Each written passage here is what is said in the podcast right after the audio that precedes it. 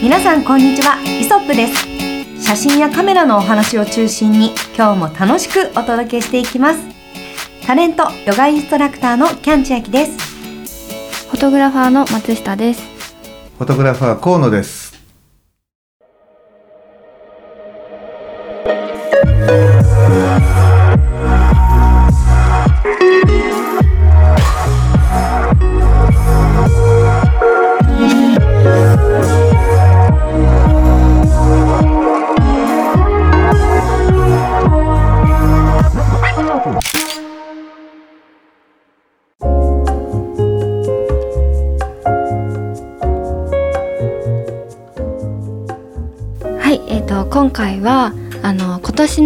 年の抱負を話した時にあの千秋さんが写真展をされたいというふうにおっしゃってたと思うんですけど、はい。ちょっとそのお話ができたらと思うんですがもう実際に何か題材を決めて撮影とかって始められてたりしますか？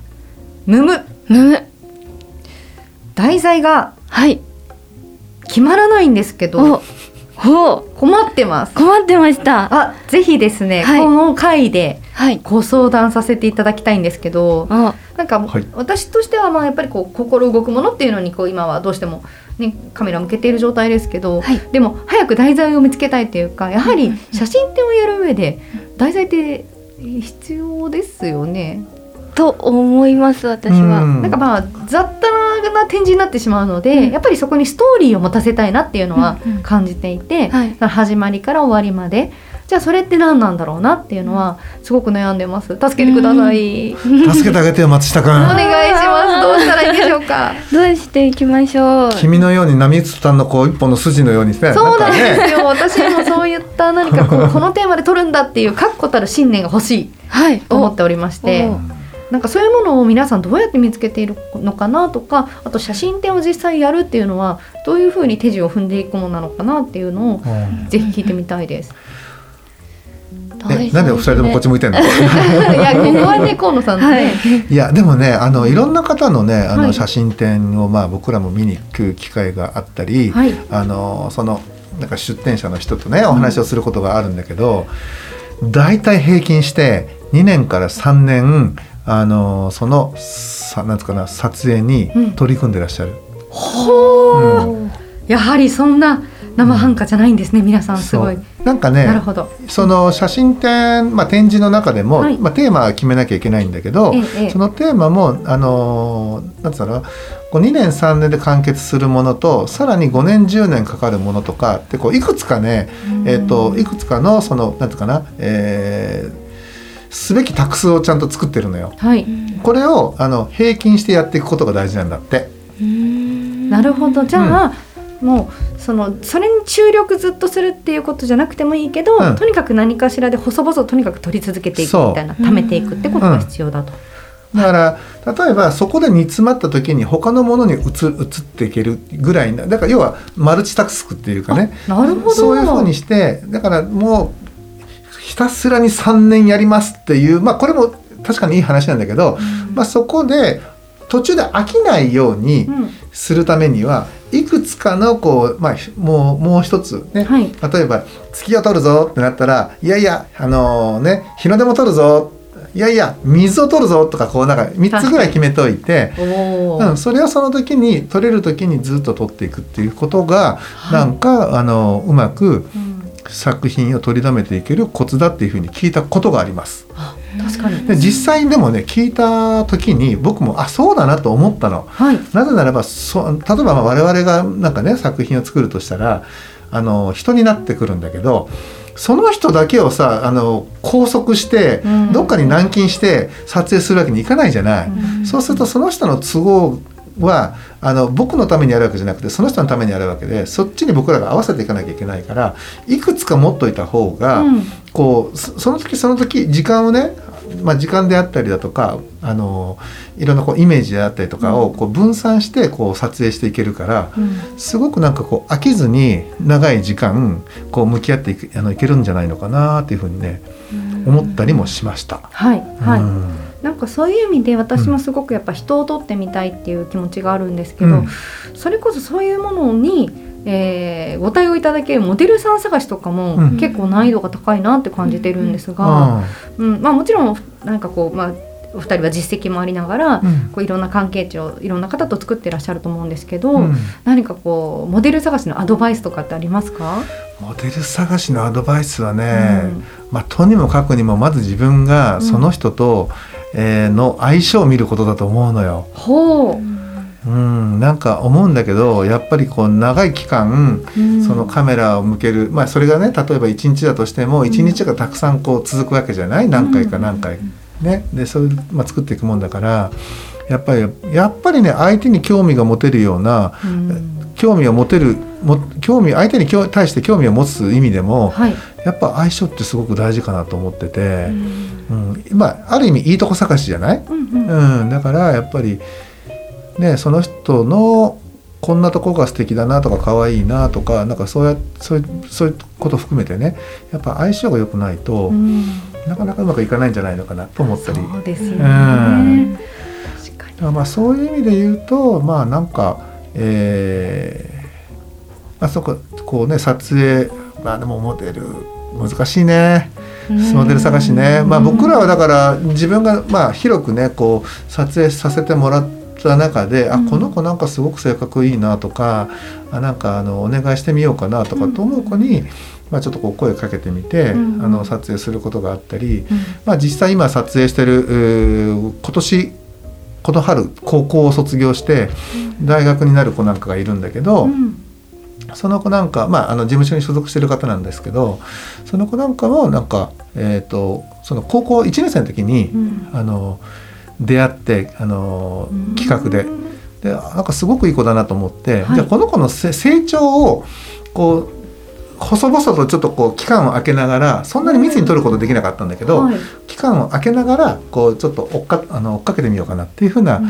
あの話をあの先方のマネージャーにして、はい。であの協力してくださるっていうことだったんで,、うんでなんかそれでこうずっと今まで取ってきてるっていう経緯があったりとかね。そうですよね、うん。そういうもう本当ある意味一期一会みたいなところもねありながらそういったものを大事にしていくと。うん。あーいいですよね。だからキャンちゃんもそうね。まあ僕らがね知ってる子を紹介するのも全然ありだとは思うけどなんかそういう時にちょろっと来てうん。話をしてみてであなんかフィーリング的に合うかもと思ったらうん。もうなんかね逆に同性だったりもするし。そうですね、うん、あのちょっとこういうこととやってんだあの考えてんだけど、うんあの協力してくれないっていうふうなことをもう率直にお願いしてみるのもいいかもしれないよね。確かに確かに、うん。いやそういうのちょっと確かにそうですね。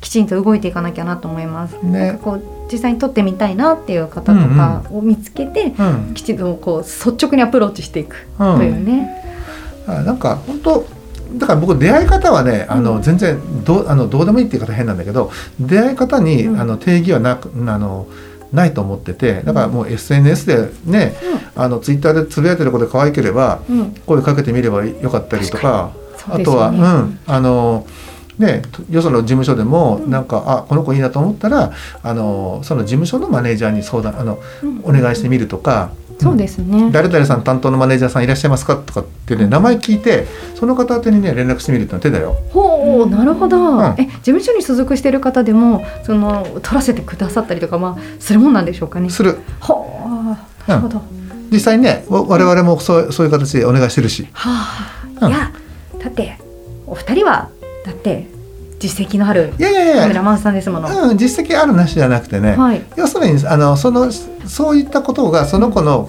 その今後のプロモーションにとってプラスになるかならないかっていう判断だけだから。確かに。そうですよね、うん、だからなんかあの女の子同士の、えーそういうね絵作りの中でこれこういう形で発表したいんですっていうところにあそれなんかいいなんかイメージ的にいいかもと思えばあのやってくれるそうですよね。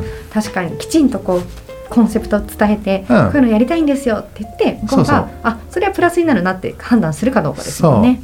うん、でも逆に言うとほら一般の方だとねあの、はい。事務所所属の方でそういうのは難しいんだけど、うんうん。キャンちゃんどちらかというとほらこっち畑の人だから、はあね。余計にあの、うん。話は通りやすいと思う。まあそうですうん、よね。だから、はい。まあ、そう考えるとね、うんなかなかこう一般の方がね、うん。あの事務所に所属している方をうんここうずっと取ってねあの形にするっていうのは、まあ、難しいことだったりするんだけどあの、ね、今キャンちゃんとかほら我々側のこうねあのこうなんていうの世界の人というかね。まあある意味かじかじってるって大変ですけど、同じなんだから、そうですね。うん、だから逆にあの酸いも甘いもよく分かっててで あの事務所としてもほらねあの、うん、言っていいこと悪いことなんかもあの心得ていらっしゃるだろうっていうところで安心感すごくねうん、あ危ない目に合わせない自信がありますね。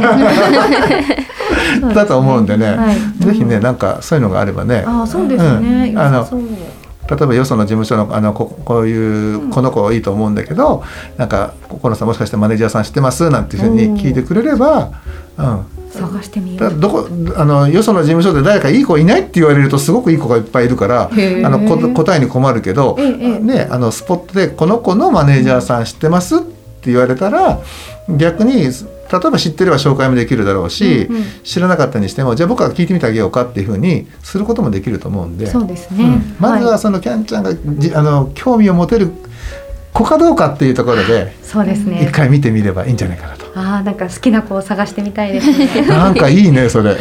楽しそう。あそうですね。やっぱりなんかあ素敵だな魅力を引き出してみたいなっていう方との出会いってすごく素敵だと思うし、うん。なんか私思うんですけど本当街歩いててもたまにいるじゃないですか、うん。あなんか気になるみたいな、うん。そういう子に対して何かこう渡してみたいんですよね。ああー私はフォトグラファーとしては名刺を持ってないので、うん。ちょっとまあそういうのを作ってみるのもいいなと、そうだよね。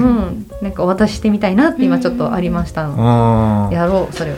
ねあのわ今我々が惹かれてる子って言って恵比寿のたい焼き屋さんにすごい可愛い子がいるんですね。ちょっえとおな柊お名前は言えないんだけど、ひなんていうのあそこ？えっ、とあのー恵比寿でたい焼き屋といったらなんかあ駅の方？駅の近くに。西口の駅のね、えー、みずほ銀行の近くなんだけどね、うん。あのお芋のお芋のたい焼き屋さんがあって。たい焼きがあっお芋のたい焼きの方ね。ああ鳴門本店？あそれそれそれそれあそこにすごくねまだね全貌が見えてないのっていうのがねマスクしてマスクしてるからさ、はいはいはい、はい、マスクしてるから目元までは見えてんだけど、ああそうしたらわからないですもんね。めちゃめちゃ肌が白くてねあらー。あのすごくねこう美しい方がいるんだけど、うんうん。一回ねなんかマスク外したの見たいなっていう、確かにそうですね。いつもそういつもね松下君とどっちかが交互にあの買いに行ったりとかすることがあってはいはい松下君今日どうだったら「ああのいいらっしゃらなかったです」「ああ残念だね」とか「今日いたんですけどマスクしてました」みたいなね。確かにそういうのもね は一つの見つけ方ですようね、ん。普段からちょっとこうなんかフィルターをねかけといて自分にっていうねなんかそんな方法もあるんで、確かに。今マスクの時代だからねそこですよね。そう。ですね。いきなり言えないですもんね。ちょっとマスク外してもらっていいですかなんて失礼なことを言えないから、うん、そういう意味ではねお写真出してくださってる方 SNS とかで、っていうのもいいですよね。そうだよね。ううん。んでなんかね僕の感覚直感なんですけど僕もねあの実は例えばテスト撮影をやったりとか。えー、とお仕事をねなんか雑誌の仕事なんかで、えーこうお願いしたいなっていう時なんかにやっぱこう SNS でねあの発信してる人とかに、えーコンタクトを取ったりとかする人いるんだけど、うん。あのね分かったことが一つあって割とあのまともな子はちゃんとねちゃんとした言葉でレスを返してくる。しかも早い。へえ、うんでダメな人はダメな人ってそれがダメかどうかもしくは、うん。あの見逃したとかいろいろあるあるんだと思うんだけど、まあ、まあ連絡ないね、うん。ん。だからなんかそういったところも、あのーある意味ね、うんうん。あの一つの判断基準にもなるしレスの速さとそれからあと、うんまあ、使ってるそのこ文章の言葉とかね。確かに。そういうところで判断するるのもいいかもしれない。特に若い方とかだとね、うんそうですよね。で実際やっぱり最近もうねあの、えーレタッチの話じゃないけど本当に修正がすごくて、確かに、うん、で今もうツイッターで、うん。えーだからその出てる写真って当てにならないから、うん。で最初にねお願いする前に必ずね会うようにしてるの、おお、うん、だからそれはなんかまあ向こうも向こうにもね不安がないように、はい。えーどっかどこどこえどっかどっかの駅のどっかの近くで、うんうん。えー小1時間うん。お時間いただけませんか？とかって言って、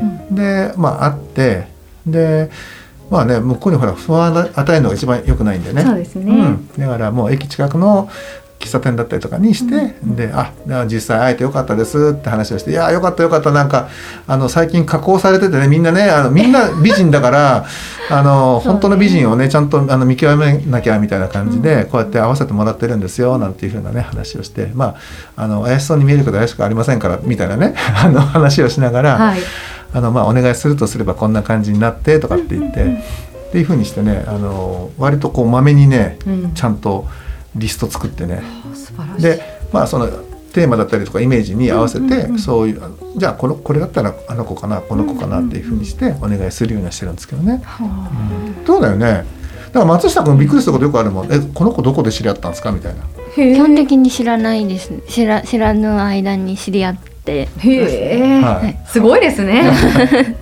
い。やそういうコミュニケーションなかなか取れるって難しいと思います、忙しい中で頑張ってるんですよ河野さんも。素晴らしいはです、い、やーね、なんでそうやってねなんかちょっとこう、本当にあのメールをねうん。投げてみるっていうのも、そうですね、うん。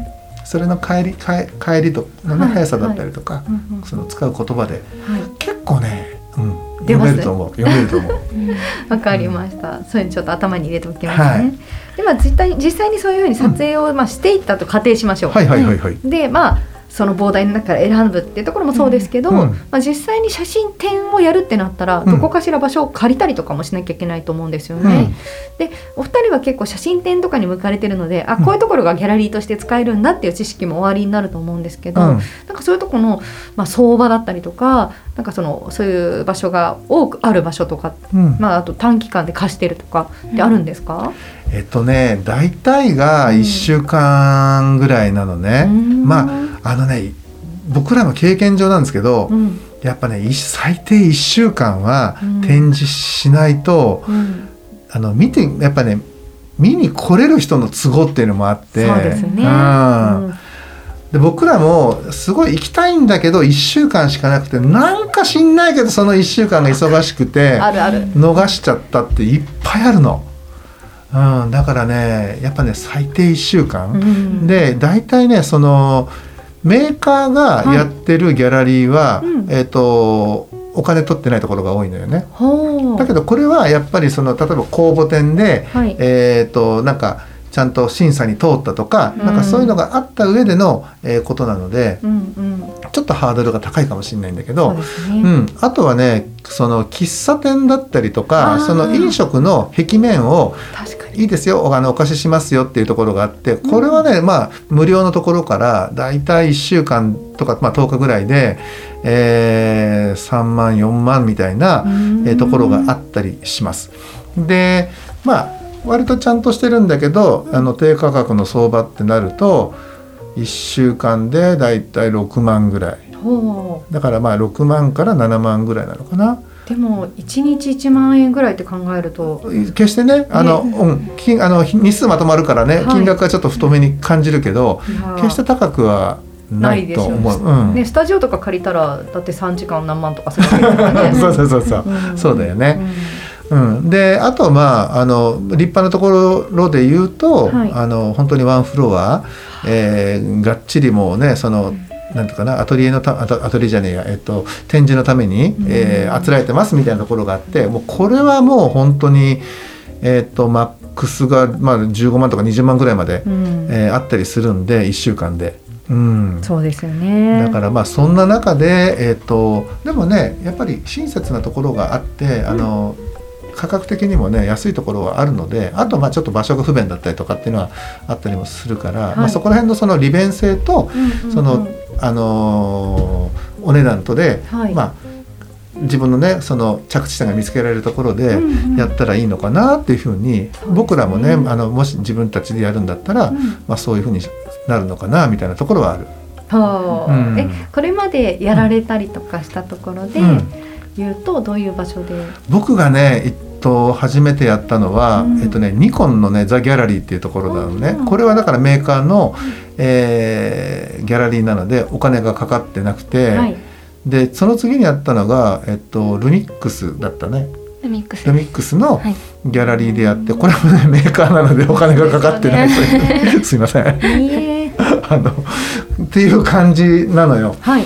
でえーっとそのプリントもね全部自分でやらなきゃいけないじゃない？あそうプリンですねトからがそう額装そうそうそう。これもねこん本当に申し訳ないんですけどその両方ともあの先方がご負担いただいあのごご負担くださったので全くう持ち出しがない状態ですね。持ち出しがなくてではがき作ったりとかっていうのを全部向こうがやって。くれたんで、えー、すごい。いいな。ご負担がなかったっていえうことなのであれなんですけど、はい。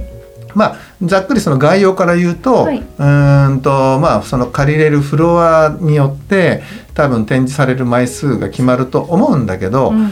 大体大体ね大体ほぼほぼ平均を取ると,、うん、と40点ぐらい。ほう40点。40点、うん。40点まああとプラス、はい。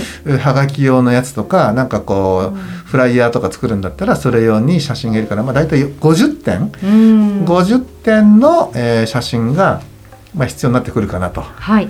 でこれの中で、まあ、これを、まあ、あの選ぶために、えーねなんなんつうの？3年とか4年とか？歳月をかけて時間だ、まあ、そそれはね何でくくるかによってくるんだと思うんだ。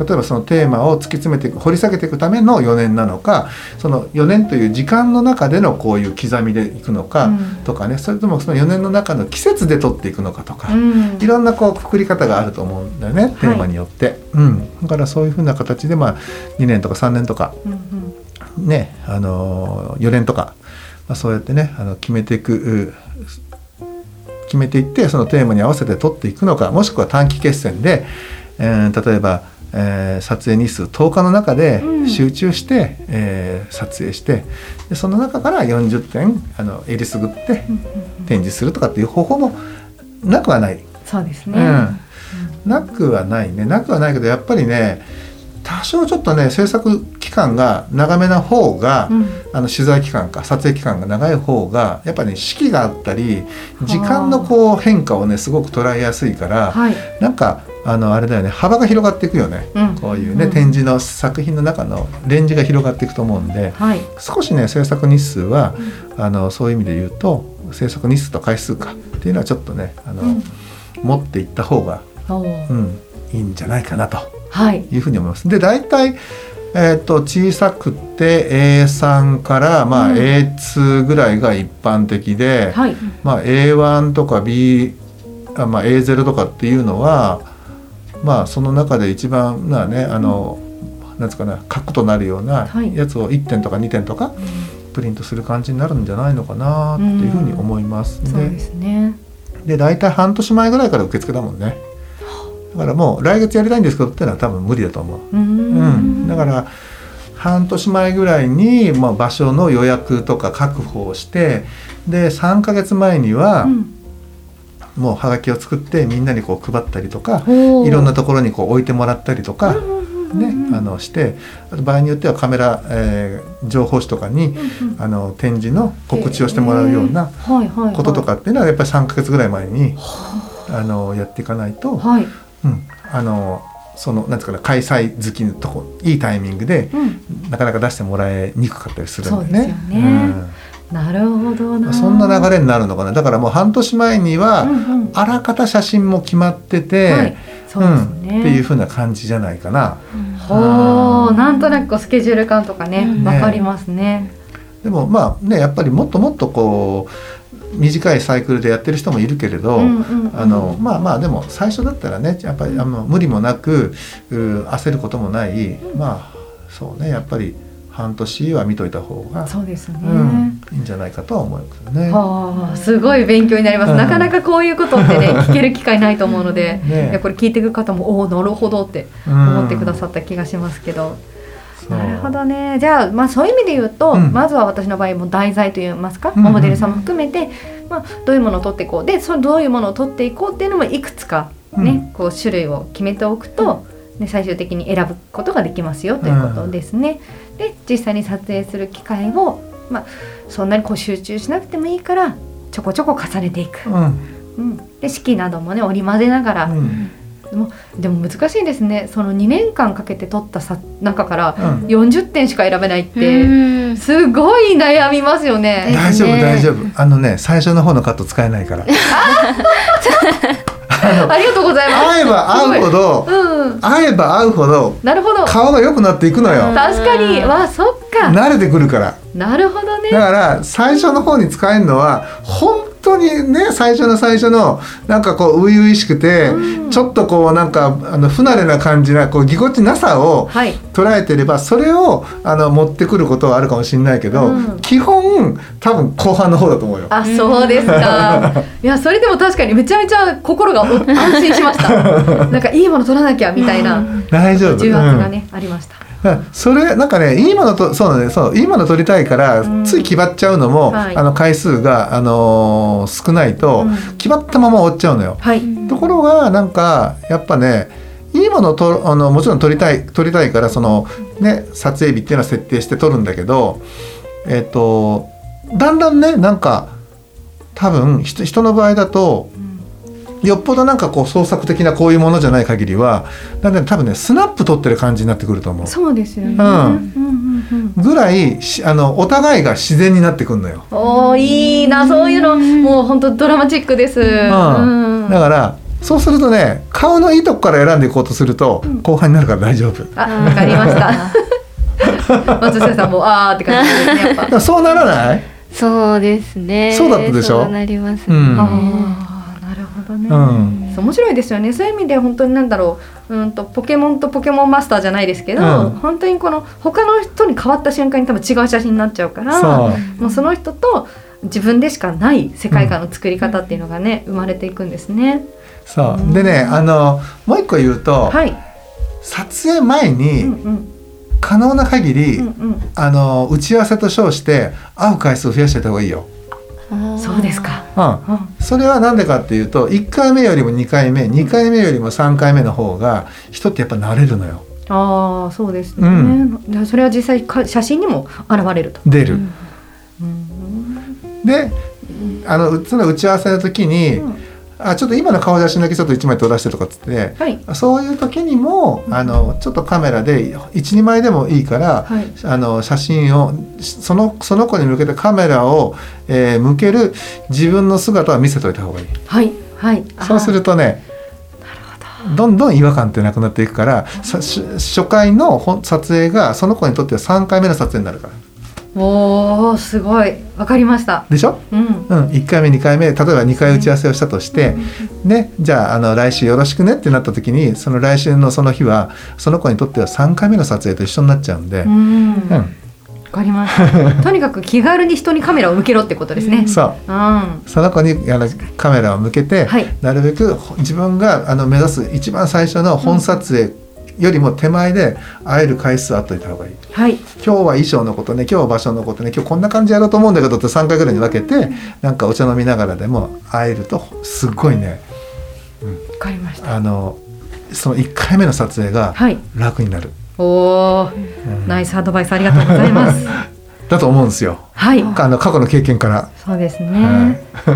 ああなんかちょっとぜひもうなんか費用についてとかもすごい気になるというか、うん。まあ先ほどね借りるのにこれぐらいのお金がかかるよ、うん。うん。でも印刷するのにもお金がかかるし、うん。でそれを皆さん持ち出しでやられるのか、まあ何かしらで回収していくものがいいのか？えっとねいやこれは、あのー人によってまちまちで、うんうん。もうやっぱタレントで、えータレントでかつまああとフォトグラファーなんかの場合だと、もうほら回数やっぱりやりたいでしょ、はいはい。だからそうすると一回一回の費用っていうのはなるべく薄い方がいいわけで。そうですね。うん。うん。だから皆さんね大体そのプリントのうんうん。プリントを販売してます。あそうか見たことがあります確うん、かに。1枚、えーあここからここまでこの大きさで1枚いくらです？とかっつって、でがでうんうん。一点物でその今展示してるものを売るケースと、うん。それからあの、ね、新たにそのプリントし直してうん。額装して送りますよっていうケースとあるんだけど、うん。大体みんなみんなね売売ってるかな。ああ、うん。そうやって少しこう回収していって、そうだね。次につなげていくんですね。次につなげたりとかっていうふうにしてる人が多いかもしれない。おおなるほどうんなるほど、うん、うん。そうですね。ね。やっぱ自分のもちろんそのそこにやりたいから自分に出すってことも大事ですけど、うん。まあ、それを回数やったりとか、うん。ね、こう熟練させていくためにはこう、うん。いいなんかうんなんていうのかな回していくっていうそうだよね。ことは必要かなと思います。うん。だからあとまああれだよねあのえっとまあもちろんね、えープリントにしても、なんだろううーんまあ有名なプリント会社例えば東京でいうと写真公社っていうところがまあねすごくまあ僕らも信頼できるあのお店お店っていうかねそのあの会社だと思ってるし、はい。まあ、そういったところがあったりあとまああのプロラボクリエイトとかね、昔でいう写真屋さん、はい。大きくプリントを引き伸ばしてくれる写真屋さんみたいなところが今やこうやってるんだけどもちろんそういうね高品質なあのプリントを最初からねやるのもいいんだけど、はい。まあ、もし例えば、ええーと A4 とか3とか、まあ、3ぐらい A3 ぐらいかな？だとするならば僕ね最初はねなんかあの自分家にあるインクジェットでね吸ってもいいんじゃないかなとか思うんだよね。へえうん、あのそんなにちゃんとしたデータであればあの変なデータじゃなければだ、うん。変変なデータじゃなければインクジェットもね今ねすごく綺麗だから、確かに。うん、だからちょっとこう写真画質的なねあの機械とかを、うん。を1台入れてで吸ってもなんか40枚ねあの、うん外注でお願いするよりは少しこう費用もね抑えられるんじゃないのかな。その例えば機械を買ったとしてもね、はい。うん、抑えられるんじゃないかなとか思うんだけどね。うん。うん。それもいいですね。確かに。試せますしねいろいろね。そうそ色味とか。う、うん、でそういうのそういうの重ねていってじゃあ次は、あのお店プリントじゃないけど あの業者さんにねお願いしてちゃんとしてものを作ってあのややろうかなとかねうん。できると思うの。っていうのがね、あのえー、とニコンとかもそうだしギャラリーによってはね、はい。あの A A3 とか A2 とかだったらあのフレームをね貸してくれるとこもあるから、ああそうなんですね、うん、そうするとじゃあ自分のところでは、はいあのプリントと、うん。あとまあドライマウントするかしないかってまあその、うんあの貼り付けるやつね、うん、そこまでやるやるだけで済む可能性もあったりするから、はい。だからまあそういうところで一番最初にねなんかあんまりこう頑張りすぎていっぱいお金使わないっていうのもね手なのかもしれない。だから使えるものは使ってはい。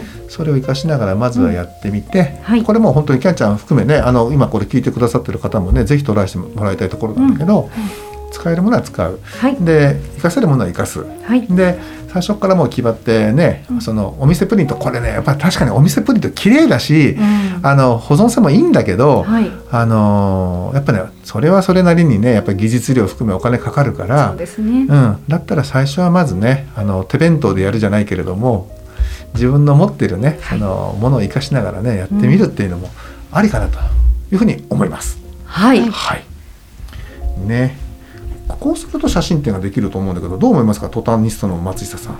はい私も私は実費でやったことがあるんですがはい。はい、あのちょっと河野さんの力をお借りしつつうんうん。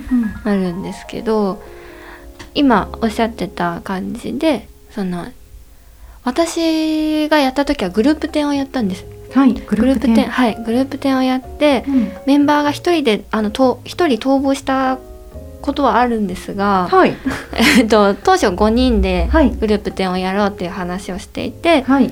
でそこからテーマをうん。私たちの場合は写真展をするっていうところからテーマを決めてはい。その後から撮影をしてでもう場所自体はもう先に決めてたんですけどはい。それで、あのー何枚展示するかっていうのは自分で決めるんですが、その壁一面を自分が担当してどういうふうに飾り付けるかっていうのを決めて、うんうん。で、えっと、プリントの仕方とかも額装とかももう個人でうんうん。それは各々が決めてで最終的に、えっと、せ設営してその時は多分2週間ぐらいうんやったんですけど、ちょっはい。と地元に近い方の、あのーカフェ？うん。カフェがギャラリーもやってるっていうところだったので、はい。安かったんですねすごく。うんはい、はい。でそれそれなんですがプリントがすごくお金がかかるっていうところでちょっと河野さんのお力を借りてうん。かなりちょっと抑えてはい。はい。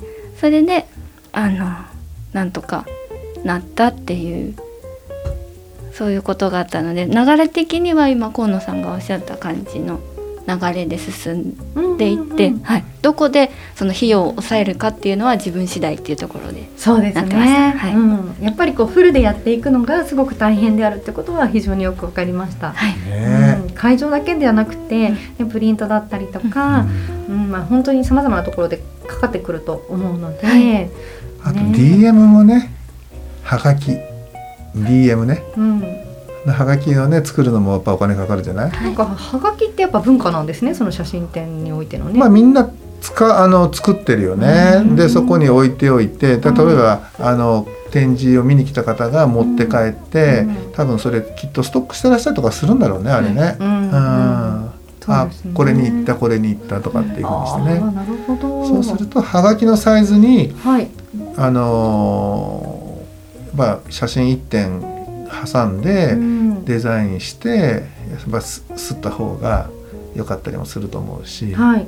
だからあれ僕らうちもねそうなんだけどあの一番困るのがさこう変形的なはがきねサイズがちょっとでかいとかさ ちょっと横長とかありますよね。あれ困るよね確かに。あれだったら観音開きにしてくんねえからみたいなねそうですね。その方がお金もかかるのにね、やっぱりちょっとこだわりがね、そうですねありますよね。そうそう、うんあれ困るよね、なんで、まあ、ぜひ作るんだったらあの、うん規定サイズお願いします、はいあ、はい。定型でね送れるやつでお願いします。はい。はい、という感じでですね、まあ、皆さんもね写真、まあ、最近本当展示をされる方は非常にね増えてて、はいはい。だからなんかこう大きなグループポートレートもね大きなグループ展がね年に、えーねあの何箇所か主催の方がね、やってあのやってたりとかしてやっぱね個人の展示っていうのがね非常に増えてきました。あ、そうですね。んなのですごくそれってやっぱり人に見てもらうっていうかねそういう意味で言うとうん大大切な場でもあるしなんかねあのモチベーションを上げる場でもあると思うんではい。ぜひとも皆さん展示ねこれを、えーちょっと視野に入れつつうん。撮影を楽しんでいただければというふうに思っております。はい。また何かあればねあのツイッターの方で、えー、とぜひともあの書き込んでいただければね我々それを見ながらですね、えーネタにして、えーお話をしたいと思いますのでそちらの方もぜひともねフォローとそれからねあとなんていうの書き込みっていうのはあれ？